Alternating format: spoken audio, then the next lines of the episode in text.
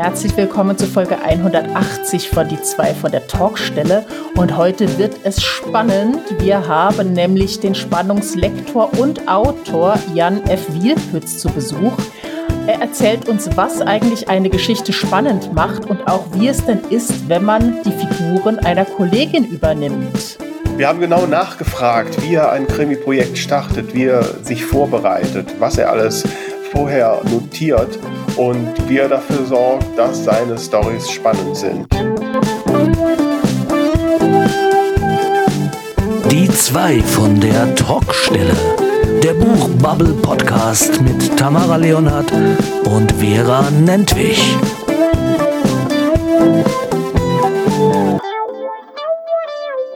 Ja, hallo ihr da draußen. Hier sind die zwei von der Talkstelle mit Folge hundertachtzig. Mein Name ist Vera Nentwich und mir gegenüber, zumindest virtuell, sitzt wie immer Tamara Leonhardt. Hallo Tamara. Hallo, du darfst mich heute Schlaftablette nennen. Ich gebe ich geb aber alles, um ein bisschen Schwung noch äh Siehst du, mir fehlen sogar die Worte. Ja, ja, danke schon. Ich, okay, ich, ich versuche dir die, die energiegeladenen Vibes rüber zu senden, weil äh, es ist tatsächlich so, dass ich gerade derzeit echt total energiegeladen bin. Das ist sehr gut. Ja, ich habe äh, letzte Woche ähm, ja so aus so einem Reflex raus gedacht, ich muss mal wieder ein bisschen mehr Akquise für mein Kabarettprogramm machen und ich hatte vor Corona schon mal so die Idee, doch da sämtliche Frauenbüros und Gleichstellungsstellen in irgendeiner Form zu kontaktieren. Damals hatte auch eine Freundin von mir da dreißig, vierzig auch schon mal von angerufen, aber da ist nie viel draus geworden. Und ja, und dann habe ich jetzt so recherchiert, habe durch Zufall im Internet so eine Liste sämtlicher Gleichstellungsstellen in N R W gefunden, waren so knappe dreihundertfünfzig. Ähm, wo ich dann auch äh, die Adressen extrahieren konnte. Und habe ich gedacht, dann schickst du denen mal alle ein nettes, persönliches Mail. Und das habe mhm. ich gemacht. Und jetzt habe ich gedacht, naja, komm, so Massenmail, ne? Du weißt ja seit unserer vorletzten Folge, was ich davon halte. Ähm, ja, und ich dachte auch zuerst anrufen, hattest du doch gesagt. Ja, ja. Aber das war jetzt irgendwie so, ich dachte, komm, ne? Ähm, Zum Anrufen, da hatte ich irgendwie nicht die Kraft, schickst du mal Mail rum und habe so gedacht, naja, also dreihundert, wenn du ein Prozent in irgendeiner Form Rücklauf kriegst, ne, mhm. das wäre schon eine Megaquote. So.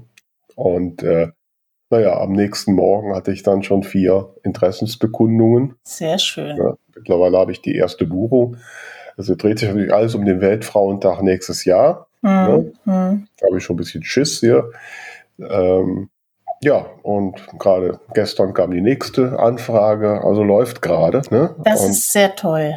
Ja, also ich bin auch sehr euphorisch. Witzigerweise kriegte ich dann zeitgleich äh, bei mir in der Firma tatsächlich auch noch einen Anruf von einer Firma, die uns über Empfehlung gefunden hatte und auch mit Auftrag droht. Ich dachte, was ist jetzt gerade los hier? Ob mein Jahreshoroskop doch noch recht hatte.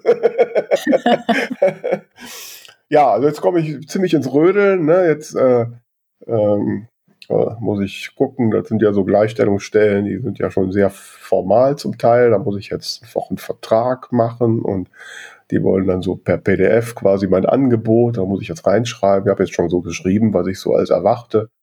So ein bisschen kopiert. Ich habe so im Internet mal recherchiert. Also man muss ja wirklich alles reinschreiben. Ich meine, das hast du ja auch schon erlebt. Man kommt ja manchmal in Aufführungspunkte, da denkst du, ne? ne? So, also deswegen so Sachen wie, ich hätte gerne eine warme, trockene Garderobe mit äh, Stuhl, Tisch und Spiegel und äh, stillem Wasser und äh, ein Imbiss wäre auch nicht schlecht. ne? Und ich brauche äh, die Möglichkeit des Buchverkaufs im Anschluss. Ähm, Am besten müssten wir eine Person abstellen, gerne auch mit dem lokalen Buchhandel und alles reingeschrieben jetzt. Mhm. Ne? Das ist mir mal gespannt. Ja, solange du nicht erwartest, dass deine Garderobe in bestimmten Farben gestrichen wird. Ja, nee, so weit bin ich nicht. Ne? Also ich habe kurz gezuckt, ob ich den reinschreibe. Ich hätte gern auch etwas Süßkram in der Garderobe. Äh, aber... Nee. Kannst du dir selber mitbringen? Ach, nee, nee, nee, nee, nee, so weit. Entschuldigung, ich bin da Künstlerin, so geht das nicht. Also auch wenn du es mir vielleicht nicht ansiehst, ich freue mich wirklich sehr und aufrichtig. Ähm, ist nur einzig, andere Menschen bestehen zu siebzig Prozent aus Wasser. Ich bestehe gerade zu siebzig Prozent aus Ibuprofen. Oh. Ähm, aber ich freue mich sehr und äh, finde das toll. Wobei ich da jetzt Ibuprofen durchaus verlockender finde als Wasser. Aber ich Nein, ich weiß, dass du dich freust. Und äh, ja, und also von daher kann es durchaus sein, dass ich zumindest um den achten März im nächsten Jahr dann doch so meine kleine Tournee habe. Sehr ne? cool. Ich habe jetzt sogar schon eine Anfrage für zweitausendfünfundzwanzig. Dann sieh zu, dann sieh zu, dass du auch was hier in der Nähe hast. Ja, ich habe ja bisher nur die Gleichstellungsstellen N R W angerufen. Ach, äh, da sind das schon so viele. Okay, gut. Ja, ja. Ähm, das hat ja Potenzial nach oben. Ja, ich habe äh, rheinische äh, Rheinland-Pfalz. Ähm, jetzt auch schon so eine Liste gefunden, aber die haben ja noch Ferien, deswegen schreibe ich dir das danach an. Wie sieht das denn im Saarland aus? Wann haben die denn Ferien? Äh, keine Ahnung. Die Ferien tangieren mich irgendwie so auf keiner Ebene. Ja, mich auch nicht, aber da ich Gleichstellung stellen, Frauen und dann auch noch Beamte, da ist die Chance groß, dass die in Ferien nicht da sind. Ne? Da musst du Doktor Google fragen. Ja gut, werde ich doch mal tun und mal sehen, ob ich da auch eine Liste der Gleichstellungsstellen finde. Also falls ihr da draußen Kontakt zu irgendwelchen Gleichstellungsstellen habt, die noch ein tolles Programm um den Weltfrauentag oder gerne auch sonst wo im Jahr suchen, wisst ihr, an wen ihr euch wenden könnt. Jawohl. Ne? Ja. ja. Ich, ich habe sonst nicht viel Aufregendes zu erzählen, außer dass ich äh, meine Idee, die ich letzte Woche während unseres Gesprächs entwickelt habe, umgesetzt habe mit der Extraszene in einem früheren Kapitel mhm. und noch ein paar Kleinigkeiten geändert habe und jetzt quasi bereit bin fürs nächste Kapitel. Und mein Wordcount schon bei über eintausendeinhundert Wörter pro Tag ist. Das heißt, ja, äh, jetzt heißt es mal langsam fleißig sein. Ich bin schon bei über vierzehnhundert. Aber hey, ich habe ihn heute überschritten. Tschakka. Sehr gut. ja, ja, und heute in vierzehn Tagen sitze ich ja schon auf dem Weg nach Fuerteventura in meinem Ach, Sommerurlaub. Ja. Auch noch. ja. Spätestens dann muss ich dann richtig klotzen, damit das hier fertig wird. Hm. Naja, also da haben wir unsere, unsere Highlights so durch. Äh, dann trifft sich ja auch gut, dass wir heute einen Gast haben, der sich mit Spannungen besonders gut auskennt. Und da lassen wir uns mal erklären, wie das jetzt so funktioniert. Genau, dann kann ich nach der Folge so richtig loslegen. So ist es. Ja, heute äh, haben wir nämlich einen Gast, äh, an den ich jetzt gerade die letzten Wochen mehrfach gedacht habe, weil ich ja gerade da bei bin an meinem zweiten Krimi von Frau Appeldorn und und mich auch die ganze Zeit damit beschäftige, wie halte ich die Geschichte spannend. Und äh, unser heutiger Gast äh, hat als Spannungslektor gearbeitet, hat den Krimi quasi seit Kindheitstagen im Blut, wie er selbst in seiner Biografie schreibt, äh, und schreibt aktuell Krimis. Und daher bin ich äh, ziemlich sicher, dass ich heute äh, erhellende Einblicke bekommen werde. Baue ich jetzt zu viel Druck auf, lieber Jan Wielpütz? ähm, nein, auf keinen Fall. Ich freue mich sehr, dass ich hier bei euch sein darf. Und Hallo. Ich hoffe, dass ich da ähm, äh, eine Hilfe sein kann, was die Spannung betrifft. ja, uns hat, äh, wir hatten ja vor einiger Zeit deine, die, die Kollegin Anne Weiß äh, bei uns zu Gast, mit der du ja auch Projekte zusammen gemacht hast. Und sie hat uns äh, dich quasi angepriesen als Spannungslektor. Und da sind wir direkt drauf abgefahren und haben gesagt, verdammt nochmal, was macht ein Spannungslektor? Oder was macht der anders als der andere Lektor? Ähm, ja, der Spannungslektor, der macht natürlich ähm, einerseits nicht viel anderes als der normale Lektor, aber er ist natürlich eben auf Spannung spezialisiert, sprich äh, vor allem Krimis und Thriller. Ähm, nun muss ich natürlich dazu sagen, dass ich ähm, Lektor war in mhm. einem Verlag bei Bastei Lübbe. Ähm, habe mich dann jetzt vor sieben Jahren selbstständig gemacht, zunächst als Sachbuchautor und bin mittlerweile aber ins Krimi-Genre gewechselt und schreibe selbst Kriminalromane. Hm. Aber was sind denn so die Faktoren, ähm, wo du in Sachen Spannung genau drauf guckst? Was macht denn die Spannung aus? Das kommt natürlich auf das Subgenre an, in dem man da unterwegs ist.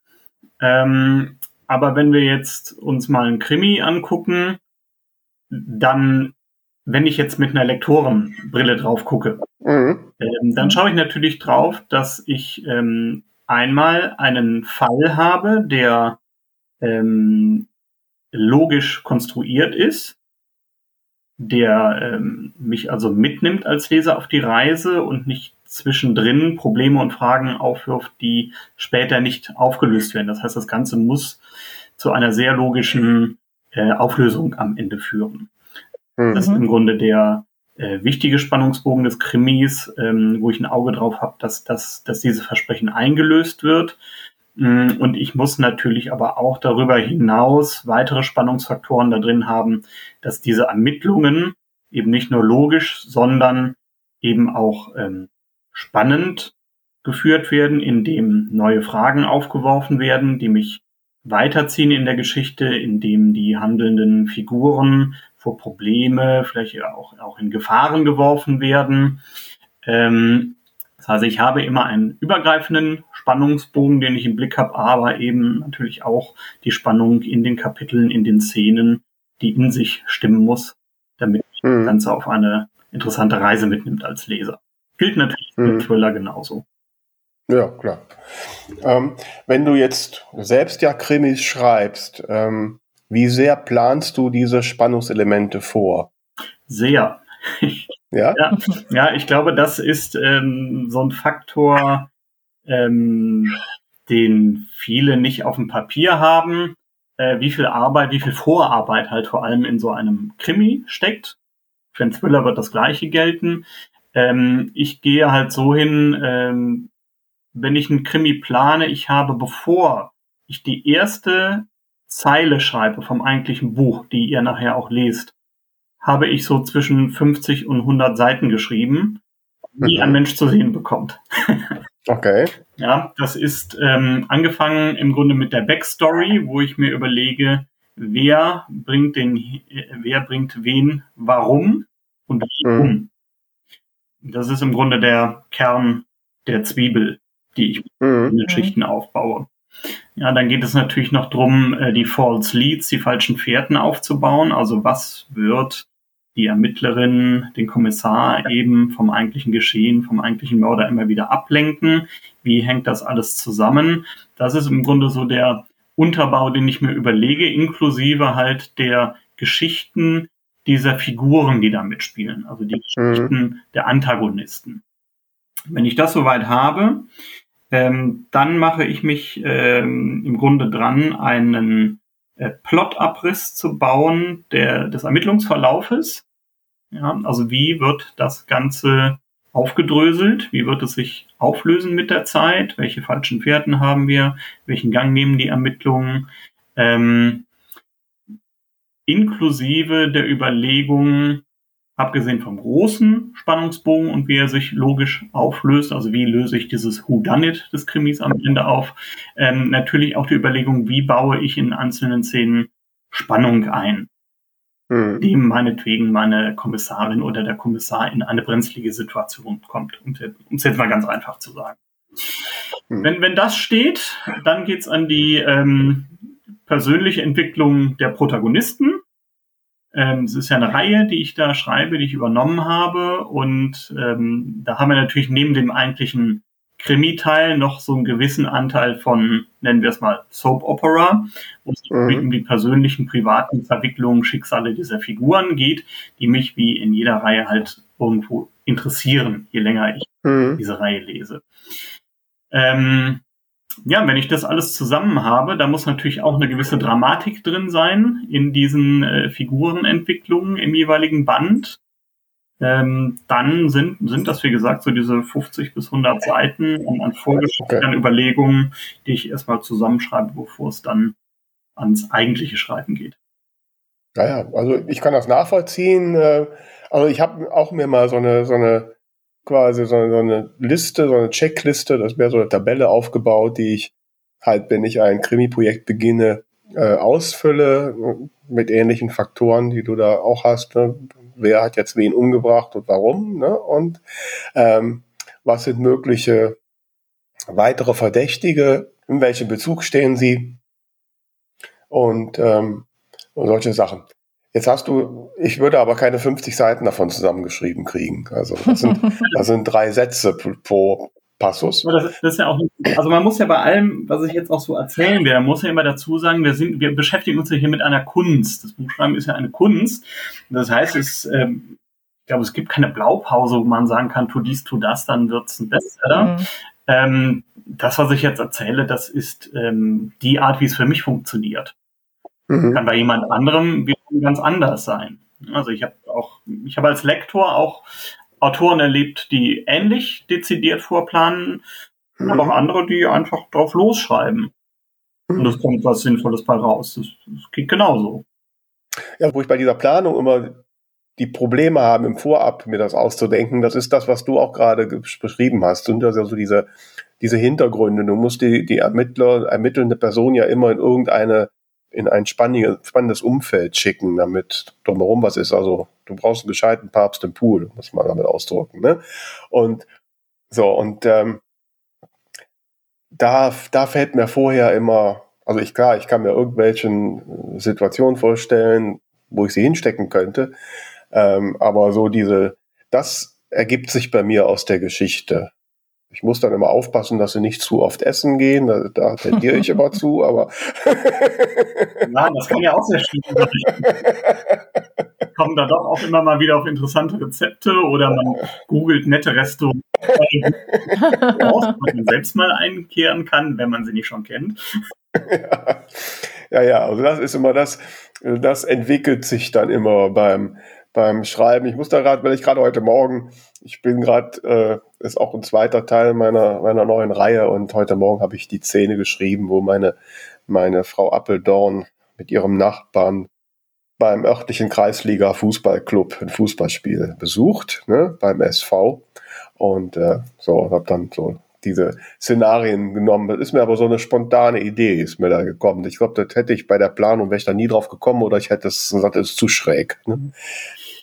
Ja, das ist, es kommt, also wie gesagt, es kommt immer so ein bisschen auf persönliche Präferenzen an. Ich habe bei mir auch gemerkt, als ich den ersten Krimi geschrieben habe, da habe ich unheimlich detailliert vorgeplant, weil ich ähm, auch so ein bisschen den Bammel hatte. Kannst du das? Wird sich das am Ende sinnvoll, logisch auflösen, was du hier fabrizierst? Da habe ich also tatsächlich extrem viel mehr vorher überlegt und ich merke so, je mehr man da in den Fluss kommt, je mehr Routine man kriegt, das, ähm, es ist oft jetzt nicht mehr ganz so ausgearbeitet, was persönliche Sachen auch angeht. Ich habe eine Grundidee, was das Grundproblem für die Figur sein kann im, im jeweiligen Band. Ähm, manches lasse ich dann allerdings inzwischen auch offen, um mir eben diese Spannung nicht zu nehmen. Denn das ist eine mhm. Gefahr, weil ich sehr dezidiert plane und das meinetwegen bis zu den äh, Szenen runterbreche und mir schon einen Abriss der einzelnen Szenen schreibe, was, was da passiert. Es kann natürlich beim Schreiben dann irgendwann langweilig werden. Mhm, absolut. Wenn man absolut. Also da auch durchaus Mut zur Lücke, dann bleibt es auch für einen selbst spannend und man mhm. erlebt eben diese viel ähm, viel beschworenen Überraschungen, auch dass Figuren plötzlich etwas Ähm, tun, von dem man eigentlich gar nicht wusste, dass sie es tun werden. Ja, genau. genau. Mhm. Ähm, ähm, jetzt wollte ich gerade eine Frage stellen, jetzt habe ich es vergessen. was, was mir gerade so durch den Kopf geht, weil ich gerade gedanklich auch so, ich habe gerade heute noch eine Rückmeldung bekommen von einer Testleserin und mir geht jetzt gerade so ein bisschen die Frage durch den Kopf, wie viele Szenen, würdest du sagen, sind okay, die einfach mal so ein bisschen Wohlfühlatmosphäre mit reinbringen, wo jetzt nicht gerade irgendwo, ähm, ja, ich sag jetzt mal, im, im Spannungsgenre eben Blut an der Wand klebt oder in anderen ähm, Genres dann eben sonst irgendwas Aufregendes passiert? Das ist eine interessante Frage und ich glaube, die ist gar nicht so einfach zu beantworten. ähm, Sowas braucht es natürlich, ne, auch um so die persönlichen Seiten der Figuren zu zeigen. Mhm. Man kann die auch nicht die ganze Zeit nur auf heißer Spur durch die Gegend rennen lassen. Das erwarten die Leserinnen und Leser ja heute schon auch, dass es da eine persönliche Seite und persönliche Verwicklung gibt. Und auch gerade, wenn man jetzt im Ich bin ja mit der Reihe um Jon Bentin, die ich von Nina Ohlandt übernommen habe. Das sind ja Nordseekrimis. Da kommt es ja auch darauf an, dass man viel über Land und Leute schreibt, mal ein bisschen ja. die Szenerie darstellt und so weiter. Auch Essen und Trinken natürlich.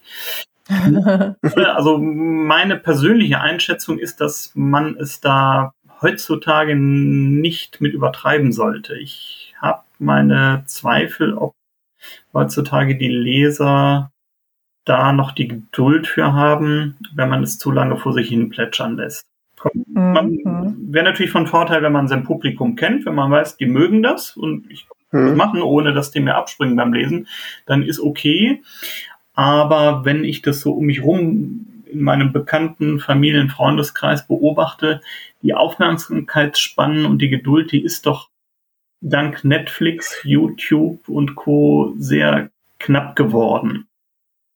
Also es ist, ich, ich weiß das noch von früher, ähm, da hat man einem Buch durchaus mal hundert Seiten am Anfang gegeben, um mal zu gucken, wie entwickelt sich das Ganze. Yeah. Und ich kenne Bücher, die habe ich früher gelesen, die wurden tatsächlich erst auf Seite hundertdreiundzwanzig richtig spannend, bis dahin mhm. das ein bisschen vor sich hin.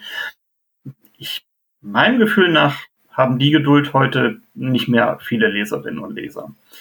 Also ich kenne eine Person, die die, die Geduld definitiv nicht hat, das ist nämlich meine Lektorin. Wenn ich, wenn ich da eine Szene drin habe, die die Geschichte nicht vorantreibt, dann wird die rigoros gestrichen. Das weiß ich. Ich habe vor einem halben Jahr oder so aus, aus Jux mal, ich weiß gar nicht, auf irgendeinem Streamingdienst oder, oder im Internet, die erste Folge vom damaligen A-Team geguckt. Ich habe das als Kind ja geliebt. Oh, ich liebe es auch. Dach, lieb und dachte auch. Hinterher, um Gottes Willen, da passiert ja nichts. Das hätte man ja in fünfundzwanzig Prozent der Zeit erzählen können. Also da hat man sich wirklich verändert in den letzten zwei Jahrzehnten. Die gleiche Geschichte, die erzählt wird, jede Folge. Ja, genau. Gut, das gehört dann zum Kult dazu. Wobei ich dann jetzt gerade, wo wir beim Thema sind, äh, an den Kinofilm denken muss, den ich gestern Abend gesehen habe. Ich habe gestern Abend Tare gesehen. Hast du den schon gesehen? Nein, ja. den habe ich gerade. Tare, Tare, der aktuelle Film mit Kate Blanchett. Hat sie, glaube ich, auch einen Oscar nee, für bekommen. Nee, nee. Also wir haben zweieinhalb Stunden drauf gewartet, dass wir wissen, dass auch was passiert. Also es war... Äh, also ich glaube, war, die, also die Der Kniff an der Sache könnte da drin bestehen oder besteht meines Erachtens da drin, dass man halt durchaus auch so ruhige Passagen drin haben kann, wo es um Persönliches geht, wo es um Szenerie, Landschaft, Essen, Land, Leute und sowas geht. Ähm, aber es wäre, wie du auch schon anklingen lässt, was deine Lektorin sagt, es hilft, wenn es irgendwo die Geschichte weiterbringt. Also wenn man irgendwo etwas einbaut, was später nochmal eine Rolle spielt, mhm. eine gewisse Relevanz ist. Also ich habe gerade, ähm, ich glaube, das spoilere ich jetzt auch nicht, ich ähm, habe gerade den ersten Entwurf vom neuen Bentin fertig, Kalte Marsch, und ähm, es fängt damit an, dass der Kommissar, er ist strafversetzt worden nach Friedrichstadt in Schleswig-Holstein und er schlendert durch die Stadt, macht einen Abendspaziergang. Mhm. Ähm, ich glaube, wenn das ein reiner Abendspaziergang wäre, dann könnte das stinklangweilig werden. Aber er macht natürlich mhm. gewisse Beobachtungen auf diesem mhm. Spaziergang, die in sich schon Fragen aufwerfen, die aber später noch eine sehr gewichtige Rolle spielen. spielen mhm. Und im Grunde an dieser Handlungsschnur, an dieser Wäscheleine sind natürlich mhm. dann ein paar persönliche Punkte eingehangen, wo er kurz mit seiner Tochter noch vor dem Abschied redet. Ähm, es sind auch kleine Brocken drin, wo es dann mal um die Beschreibung dieser Stadt geht, die sehr pittoresk ist. Mhm. Ich glaube, wenn man das so vermischt, dann mhm. hat man eine Chance, dass man die Leute auch bei der Stange hält. Ja, und genau so ist es. Mhm. Auch Lektoren zufriedenstellt. Ja, nee, also soweit, das kriegen wir hin. Wobei man, sich, sich mir da eine Frage aufdrängt, wo Tamara und ich immer völlig unterschiedlicher Meinung sind. Was hältst du von Prologen? Ja, also ähm, in den letzten Krimis, die ich geschrieben habe, hatte ich Prologe. Die, wenn ich das mache, ist keiner drin. ähm, ich find, also du möchtest hier nicht Partei ergreifen. Kann ich gerne machen. Ich kann sagen, wann ich Prologe schreibe. Ich schreibe ja. Prologe, wenn sie ja erstens auch spannend sind, wenn sie eine Frage aufwerfen, ein Geheimnis innehaben und wenn sie vor allem später nochmal eine ganz klare Rolle spielen, also wenn darauf zurückgegriffen wird. Mhm. Ich kenne Bücher, die fangen mit Prologen an, die spielen, die sind zwar spannend, aber die spielen später überhaupt keine Rolle mehr. Wo man sich okay. am Ende vom Buch fragt, warum, warum war da jetzt eigentlich dieser Prolog?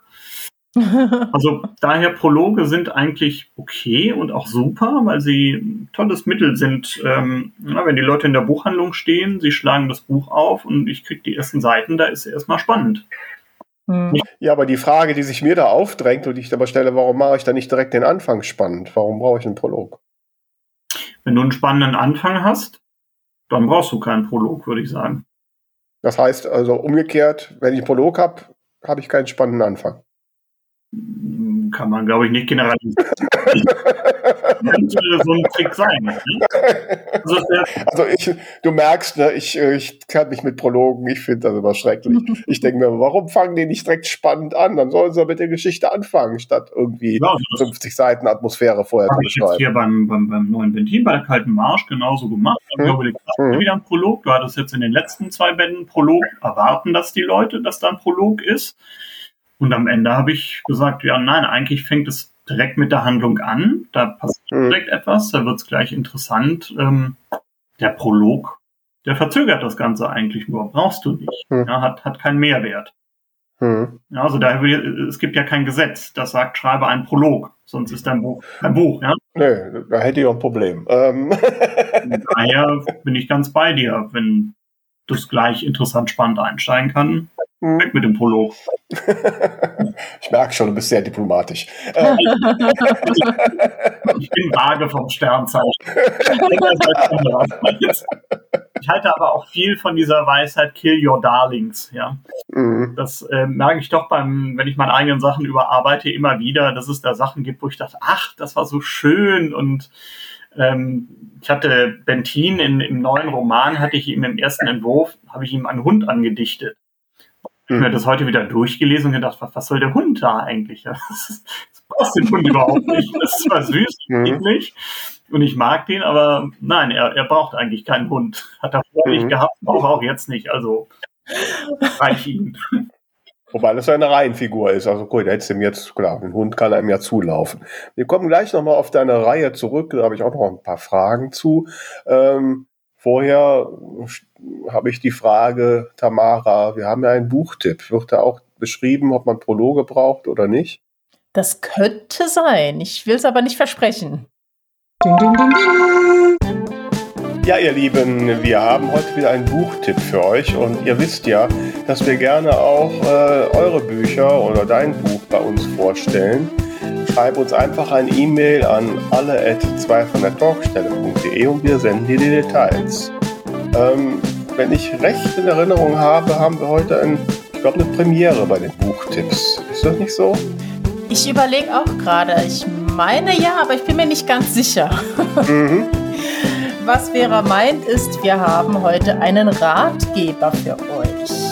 Und äh, ja, normalerweise beschreibe ich erst das Cover, um so ein bisschen in die Stimmung zu kommen. Das ist jetzt relativ flott gemacht. Wir sehen hier eine Schreibmaschine und den Titel. Das heißt, es geht ums Schreiben. Mhm. Und zwar heißt das Buch einfach ein Buch veröffentlichen.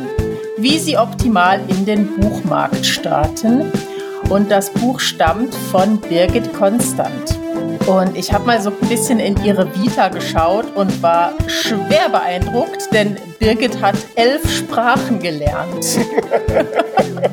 ähm, davon abgesehen ist sie Medievistin und sie schreibt auch selbst im Bereich historische Romane.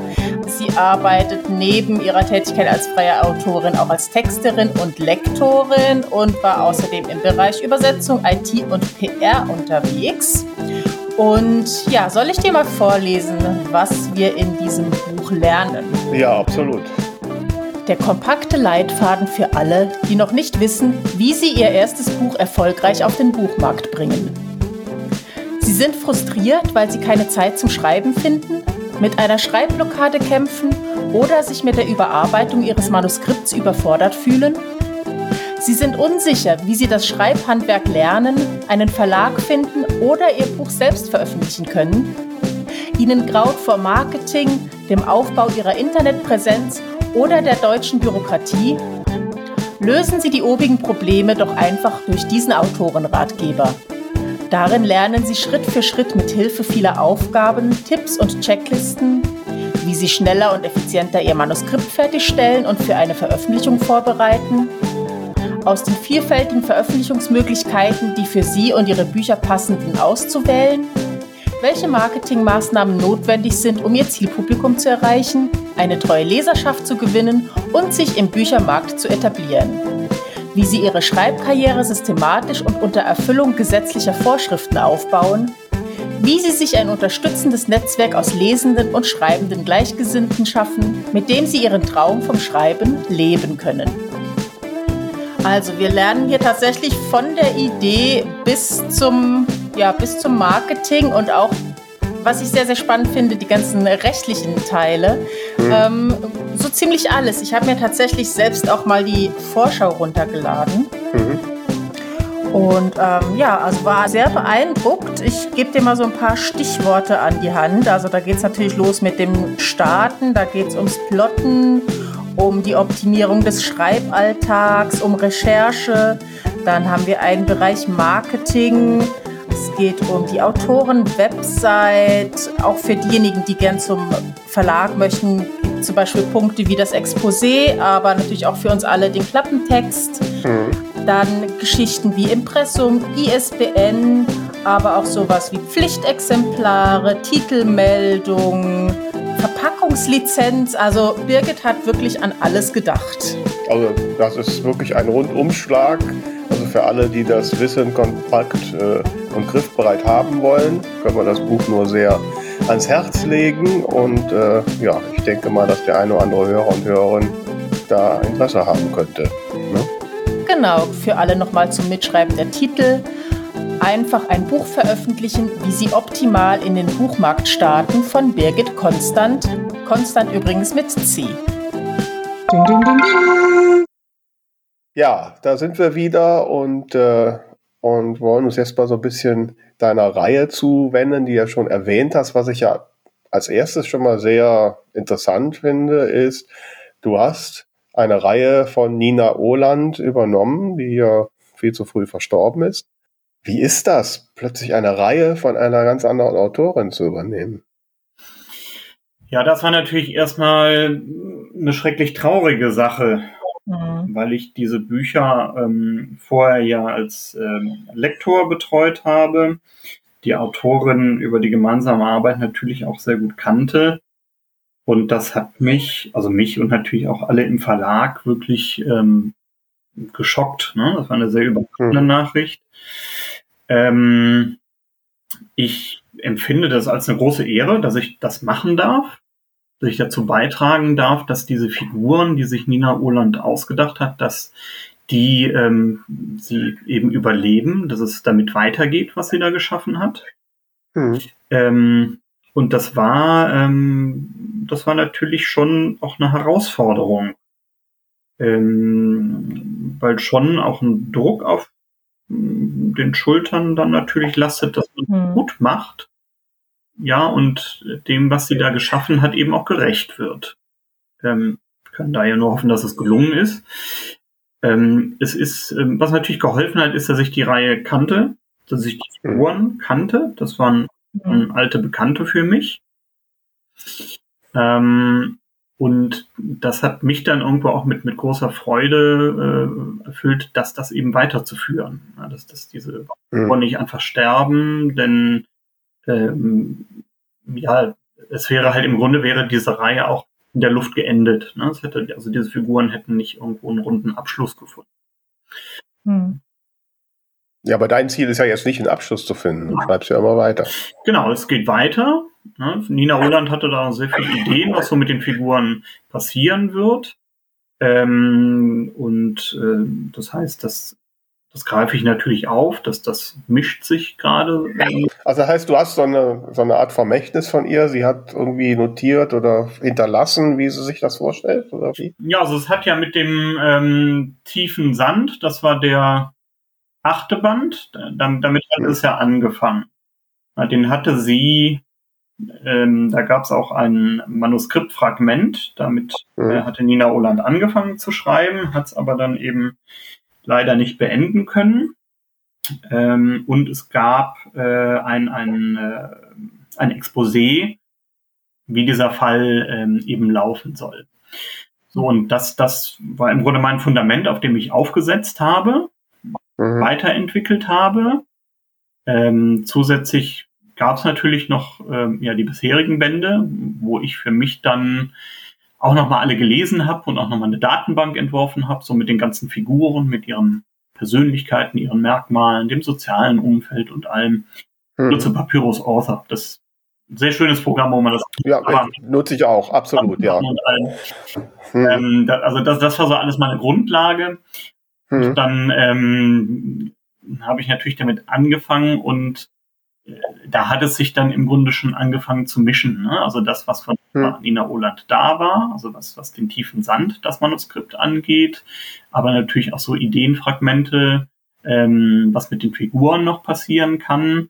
Ähm, das muss ich halt mischen. Ne? Da sind ihre Ideen. Ich muss mir natürlich dann auch eigene Gedanken jetzt machen, wie man das alles umsetzen kann. Ähm, auch bei dem tiefen Sand war natürlich die Frage, wie, ähm, wie schreibst du jetzt dieses Manuskript zu Ende?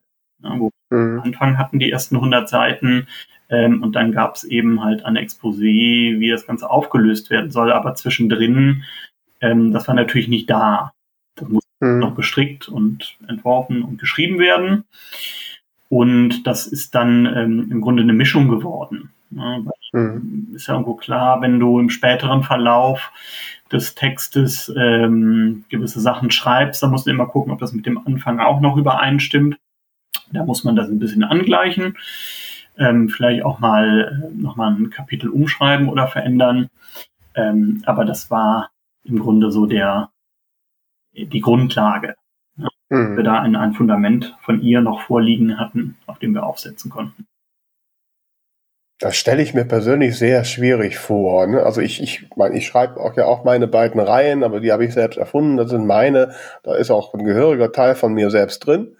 Ähm, so, mir jetzt vorzustellen, mir passiert irgendwas und jemand wird da jetzt, äh, Tamara müsste das übernehmen oder so.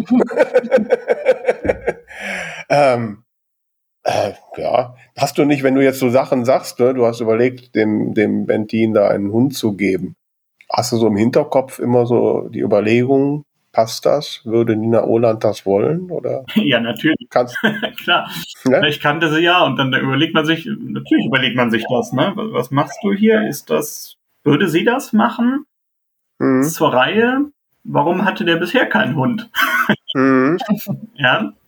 Ähm, das, das überlegt man sich natürlich. Ähm, auch was so den Schreibstil angeht, das, das mhm. sich natürlich auch, ähm, habe ich mir diese bestehenden sieben Bände sehr genau nochmal durchgelesen. Wie sind sie geschrieben?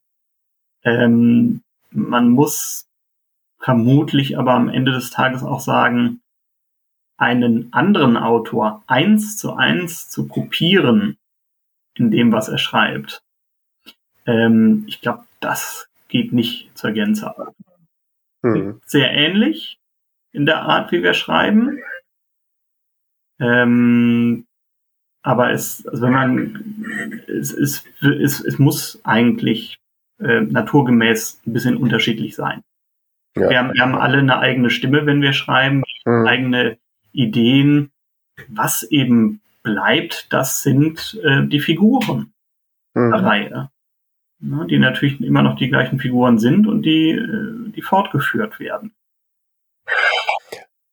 Also ein Aspekt, der mich da besonders fasziniert, ist ja eigentlich, dass jetzt die Figuren, selbst der Autorenname, losgelöst von der Autorin sind und so ein Eigenleben haben jetzt. Mhm. Ne? So, und das finde ich einerseits höchst faszinierend, so, andererseits auch irgendwie jetzt, wenn ich über meine eigenen Dinge denke, irgendwie auch beängstigend, weil irgendwie ist mein Bezug zu meinen Büchern, also das sind ja wirklich meine Babys, mhm. ja, also das, ne, so. Genau. Ähm, und die fliegen jetzt los und werden von anderen betüttelt und weiterentwickelt.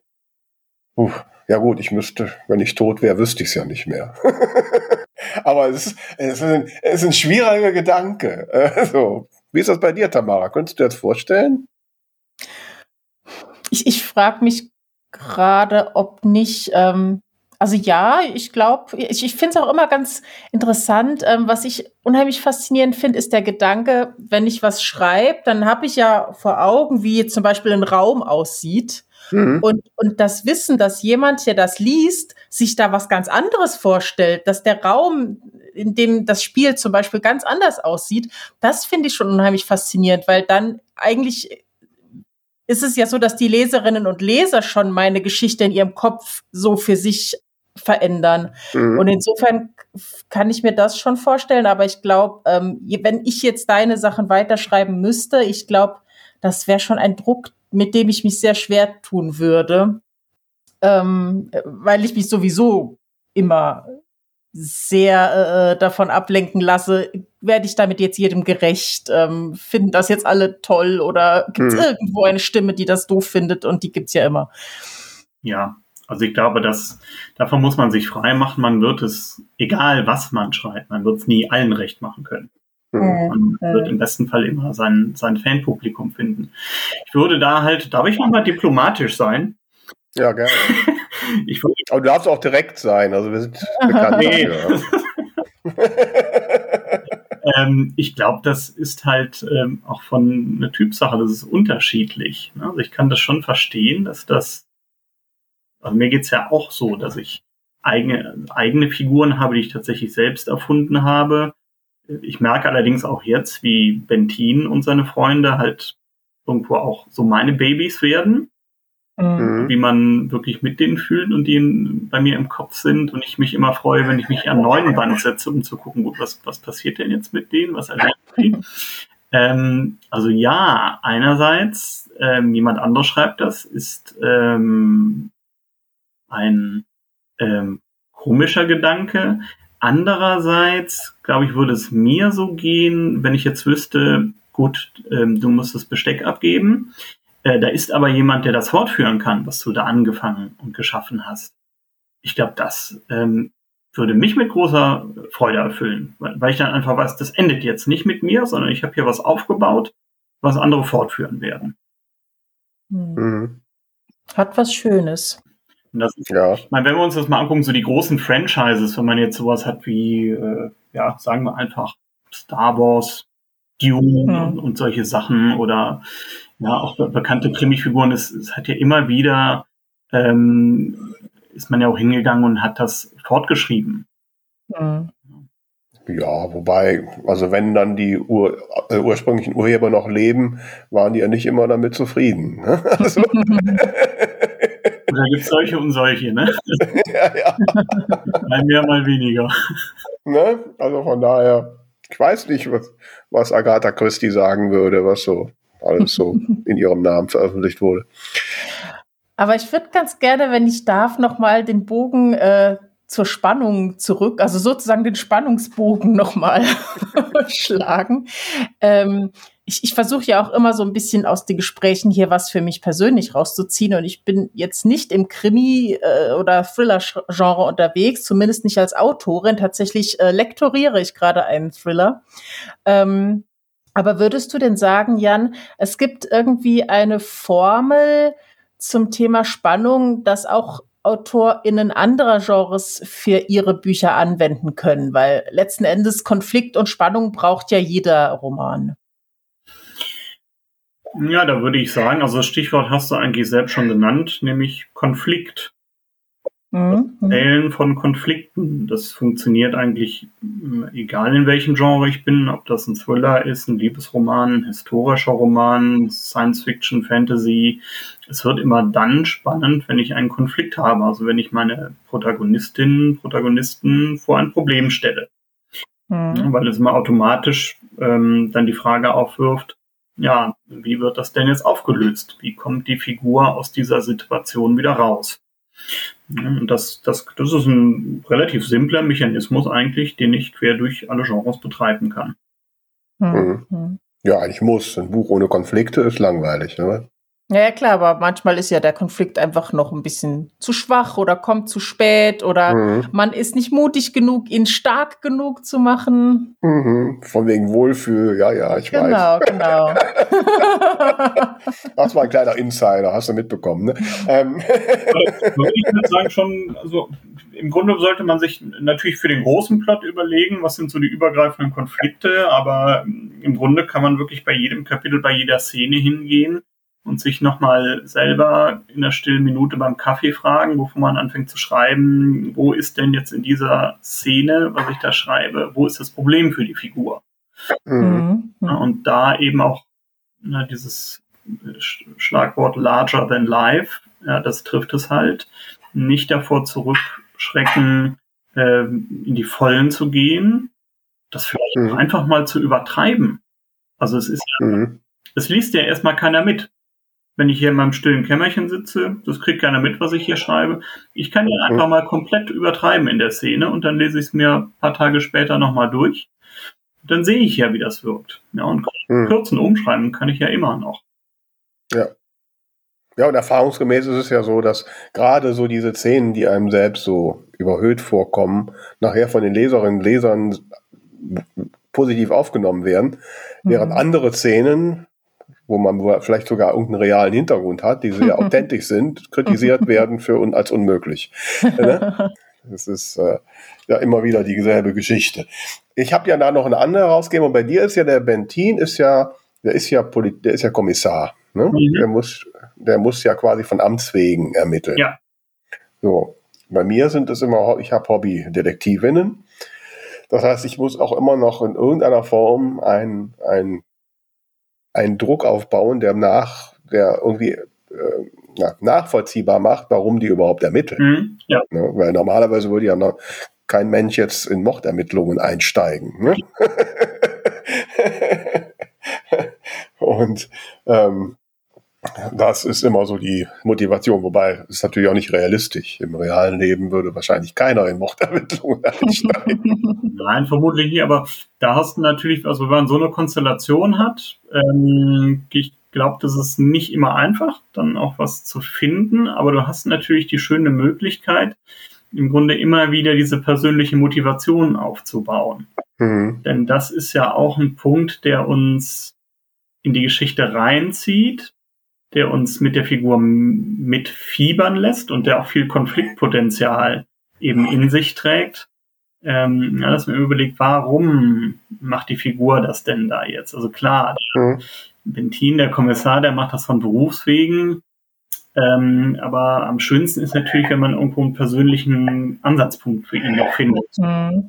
Kann man natürlich jetzt auch nicht jedes Mal machen, weil es dann irgendwo redundant wird und mhm. unglaubwürdig, aber ähm, ist, wo wir beim Thema Spannung sind, sowas, glaube ich, steigert immer die Spannung, wenn die Figur einen persönlichen Grund hat, dem Ganzen nachzudenken. Ja.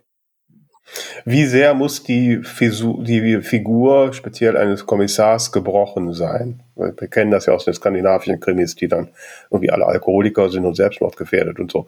Ähm. Ja, das super, super gute Frage. Also das, das war natürlich, wie du schon sagst, das war mit den Skanda- Skandinaviern, ich glaube mit Wallander fing es an. Das war, das war wirklich mal so ein Trend, ne? Dass sie alle ständig durch die Gegend geteilt sind und immer kurz vorm Selbstmord waren. Ähm, das ist kein Muss, finde ich. Also ich habe mich neulich mit, mit einer Leserin über die Bentin-Reihe unterhalten, die ähm, die Reihe auch schon sehr lange kannte. Mir auch sagte, sie liest es eben gern, weil es eben nicht ständig diese gebrochenen Figuren gibt. Das ist ein Teil, das sind einfach normale Leute, es ist ein bisschen heile Welt, auch wo man nicht ständig an die finsteren Orte dieser Welt geführt wird und, und der Protagonist, mhm. die Protagonistin sind dann auch immer nochmal so dunkle Gestalten. Ähm, es war ein Trend, ich weiß nicht, ob's, ich glaube nicht, dass es heute noch so sein muss. Mhm. Man, man, ja, man muss gucken, wo man unterwegs ist, ne, in, in welchem Genre, in welchem Subgenre. Wenn man hier im Urlaubskrimi, Cozy Crime unterwegs ist, ich glaube, da, also, da brauche ich keine gebrochene Figur, da brauche ich irgendwo Äh, was Knuffiges, was Pfiffiges, eine Figur, die so, so einen eigenen Schlag, so einen eigenen Tick hat, der, der sie irgendwie sympathisch, mhm. dass man mit ihr mitgeht.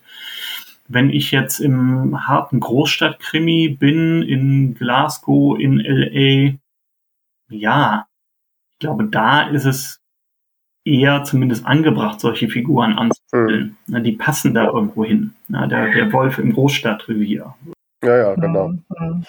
Ja, ich bin ja auch eher im, im heiteren Krimi, im Cozy-Crime-Bereich. Ich mag das auch selbst gar nicht so unbedingt lesen. Ich lese ja dann zu, zur Entspannung und zur Unterhaltung.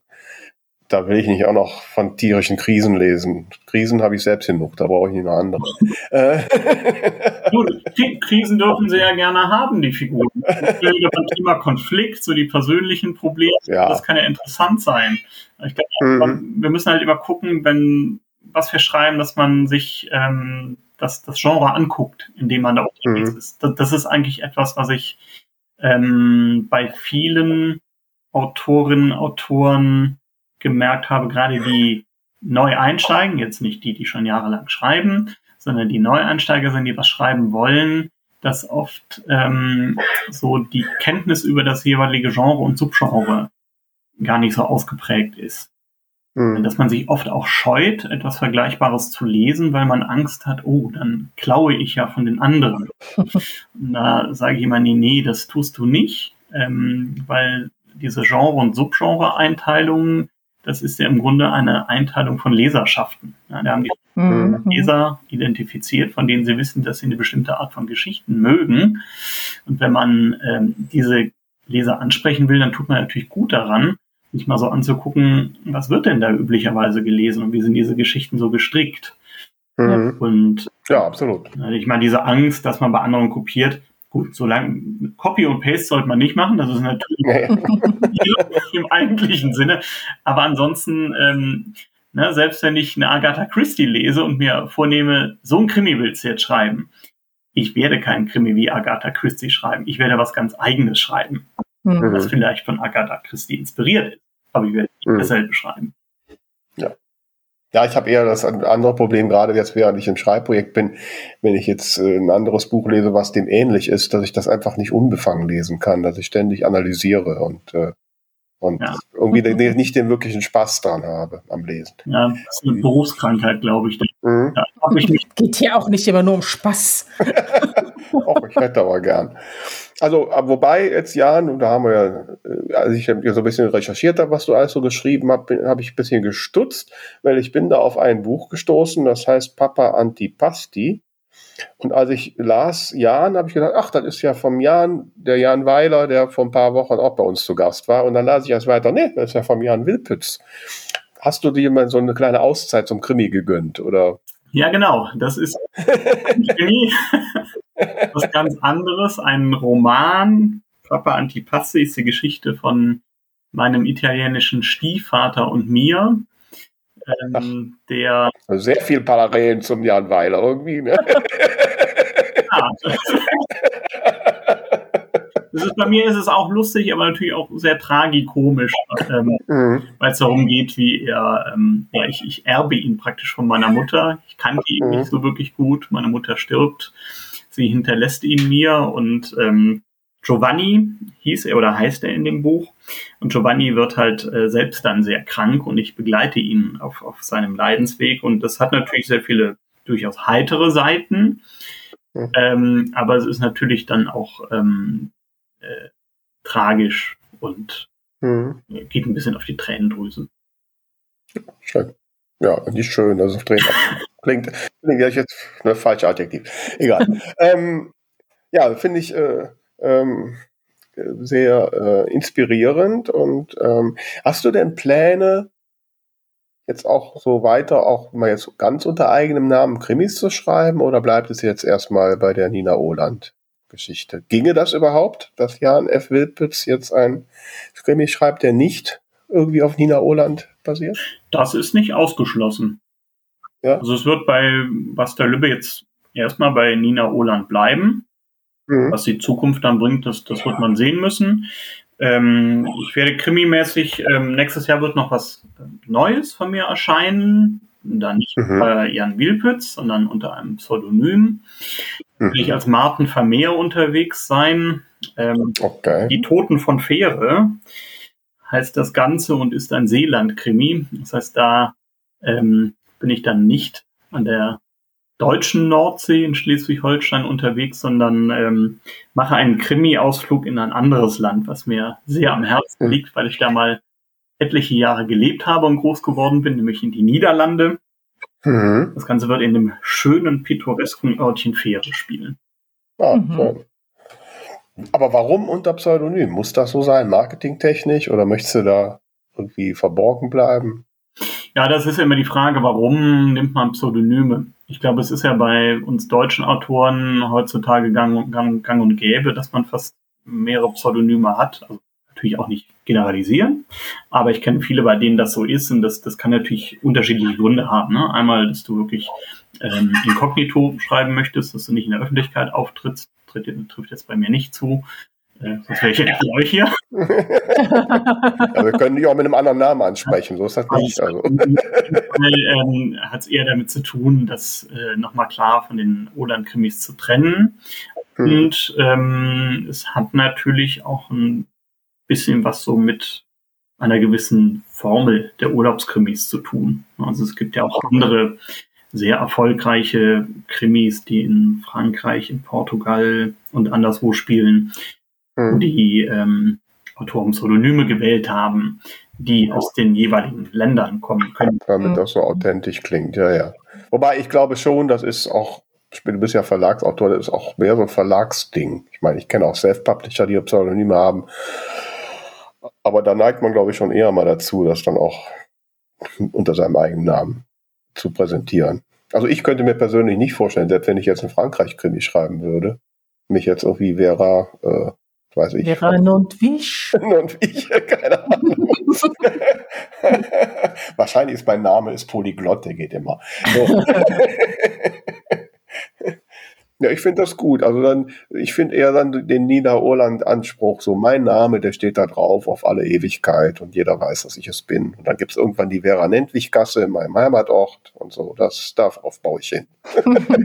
Das ist ja auch legitim. Ja. Ich bin nicht so anspruchsvoll. Yes.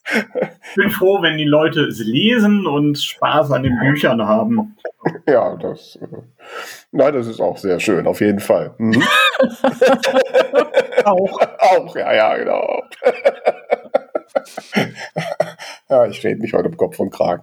Ähm, ja, lieber Jan, also ich finde äh, deine, deine Geschichte und dein Schreiben sehr, sehr inspirierend und, ähm, und äh, hat mich auch, regt mich auch sehr zum Nachdenken ein, speziell jetzt also als Thema na, über den Namen und äh, welche Eigenständigkeit solche Geschichten und Figuren bekommen.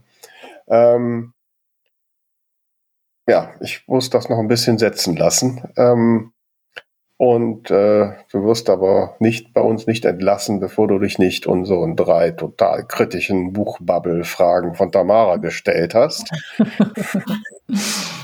Genau. Die erste Frage lautet, und du darfst dir jetzt gerne aussuchen, ob du als äh, Spannungslektor oder als Autor ähm, antworten möchtest. Was wissen andere nicht über deine Arbeit? Ich antworte als Autor. Ähm, ich glaube, was wissen andere nicht über meine Arbeit? Wie viel Arbeit es tatsächlich ist? Hm. Wir haben das ja anfangs schon angerissen, hm. wie viel so in die Planung und Vorbereitung geht. Und da haben wir ja noch nicht über die Recherche geredet, ne? Dass man sich natürlich auch, wenn man Krimi schreibt, aber auch bei anderen Büchern schon auch gewisse Sachen erstmal anschauen und nachrecherchieren muss, wie sich das denn so verhält.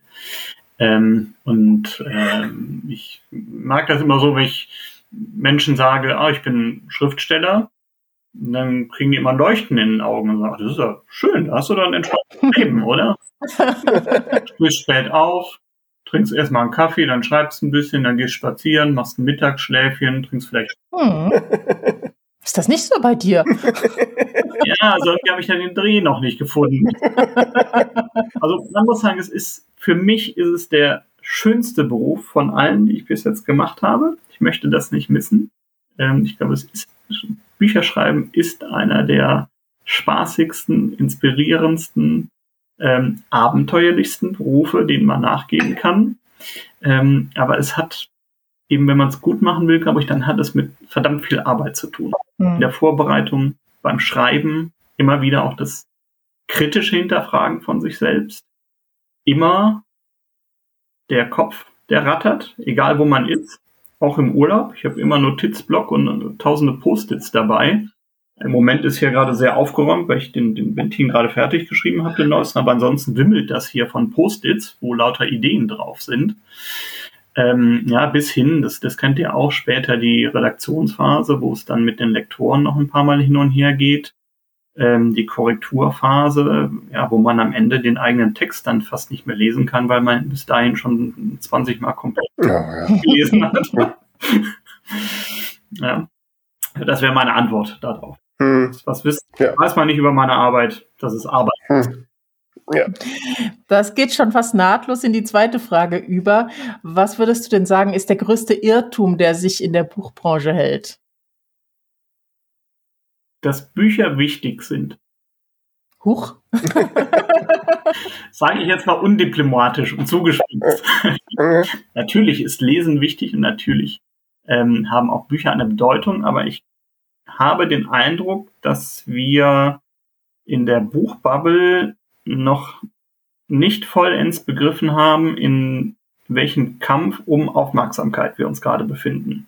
Mhm, mh. Wenn ich das in meinem Umfeld angucke, wie viele Leute früher abends gelesen haben, die mir heute erzählen, sie liegen abends auf dem Sofa und bingen Netflix und Co. oder und scrollen parallel durch Facebook und YouTube und so weiter und äh, hat man auch schon angerissen, die verkürzten Aufmerksamkeitsspannen, wo man dann oft zu hören kriegt, ach ja, so ein Buch, das ist, natürlich ist ein Buch schön und Lesen ist wichtig, aber das ist auch so anstrengend.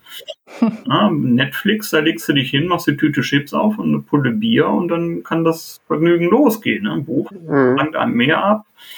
Und wenn ich mit Leuten in der Buchbranche spreche, man kommt auf das Thema, bei, aber es ist, das scheint mir noch nicht, noch nicht so ganz zu allen durchgedrungen zu sein, dass wir hier wirklich um Aufmerksamkeit kämpfen müssen und für das Buch insgesamt wieder mehr tun müssen, um den Stellenwert eben wieder zu heben. Er wird vielleicht nie dahin kommen, wo er mal war. Das, das Buch ähm, ist meines Erachtens kein Leitmedium mehr, so wie es früher war. Ähm, jetzt fragt mich nicht nach Lösungen. Ja, natürlich die eine Lösung, die einem immer einfällt, ist mehr Marketing von den Verlagen. Und das Buch äh, ganz uneigennützig, um das, um das Buch eben wieder ins Bewusstsein der Leute zu bringen. Das sind aber, es gibt auch so andere Faktoren. Ich habe das neulich, als ich hier in Köln durch die Fußgängerzone gegangen bin, habe ich das auch so festgestellt. Ähm, da waren früher, hat es da vor Buchhandlungen gewimmelt. Da gab es, äh, auf der Hohe Straße war eine Buchhandlung, auf der Schildergasse, am Neumarkt gleich zwei Buchhandlungen an dem großen Platz. Ähm, also wenn ich an einem normalen Samstag, früher in den achtziger, neunzigern, früher, frühen Nullerjahren, wenn ich da samstags durch Köln flaniert bin, bin ich bestimmt an einer Handvoll Buchhandlungen vorbeigekommen, von denen mhm. eine übrig geblieben. Mhm. Und ich ja. glaube, das ist auch der Effekt aus den Augen, aus dem Sinn. Mhm. Weil du hast eben nicht mehr die ganzen Leute, die dann einfach mal reingehen in die Buchhandlung, die es vielleicht gar nicht vorhatten, die dann stöbern, etwas finden und es, es nimmt dem Buch eben ein Stück weit auch die Präsenz. Also kurze Frage, lange Antwort. Ja, du hast ja recht. Also das kann man schon so äh, teilen und man ist doch manchmal auch so hin und her geschmissen, ne? Wenn man dann einerseits, wenn ich dann fünf Tage in Leipzig auf der Messe war und sehe, wie kilometerlange Schlangen von jungen Menschen da stehen, um irgendwo signiert zu bekommen oder durch die äh, Manga-Hallen laufen. So, das ist so der komplette Gegensatz, ne? Mhm. Und äh, man wird da immer hin und her geschockelt. Also das, das ist ja auch das Schöne an der Buchmesse. Du gehst da drüber als Autor und denkst, hey, ich bin ein Buchautor, ich bin wichtig. Aber ja, da sind immer andere, die sind wichtiger. Ich liebe Bücher zu sehen, aber ja, das Gefühl verflüchtigt sich dann oft nach der Buchmesse leider wieder. Ja. Dann zum Abschluss noch was Verträumtes. Stell dir vor, du darfst in ein Buch deiner Wahl, das du sehr gerne gelesen hast, als Figur eintauchen und da dein Unwesen treiben. Was würdest du da machen und welche Geschichte wäre das? Das ist relativ einfach. Ich wäre der Kommissar in unzähligen Kriminalromanen, die ich gelesen habe. Mhm. Weil du schon weißt, wie es ausgeht. Genau.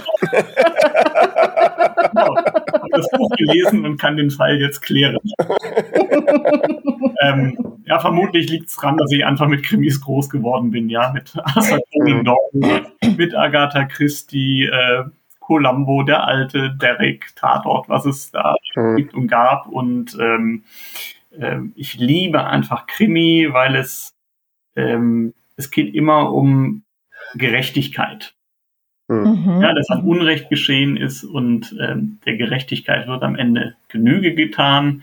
Das Gute siegt über das Böse und ich glaube, das entspricht irgendwo meinem großen Gerechtigkeitsempfinden, dass ich da immer so eine tiefe Befriedigung draus ziehe. Ja. Wenn das kein schönes Schlusswort ist. Absolut. Ich bin quasi schon sprachlos, äh, aber ich möchte trotzdem nicht versäumen, mich nochmal ganz herzlich bei dir zu bedanken, lieber Jan, dass du heute bei uns äh, bist. Und, ja, danke äh, euch. Und an euch. Ja, immer gerne. Und äh, an euch da draußen nochmal den Hinweis. Denkt dran, unser Buchbubble-Bulletin zu abonnieren. Äh, ach, haben wir ganz vergessen zu sagen. Da ist natürlich auch wieder ein Tipp von Jan dabei. Und äh, ja. Nicht wieder, sondern erstmals. Ja, von Jan. Also ist wieder ein Tipp dabei, diesmal von Jan, so rum. Und ähm, ja, und bleibt uns gewogen, folgt uns, wo immer ihr könnt.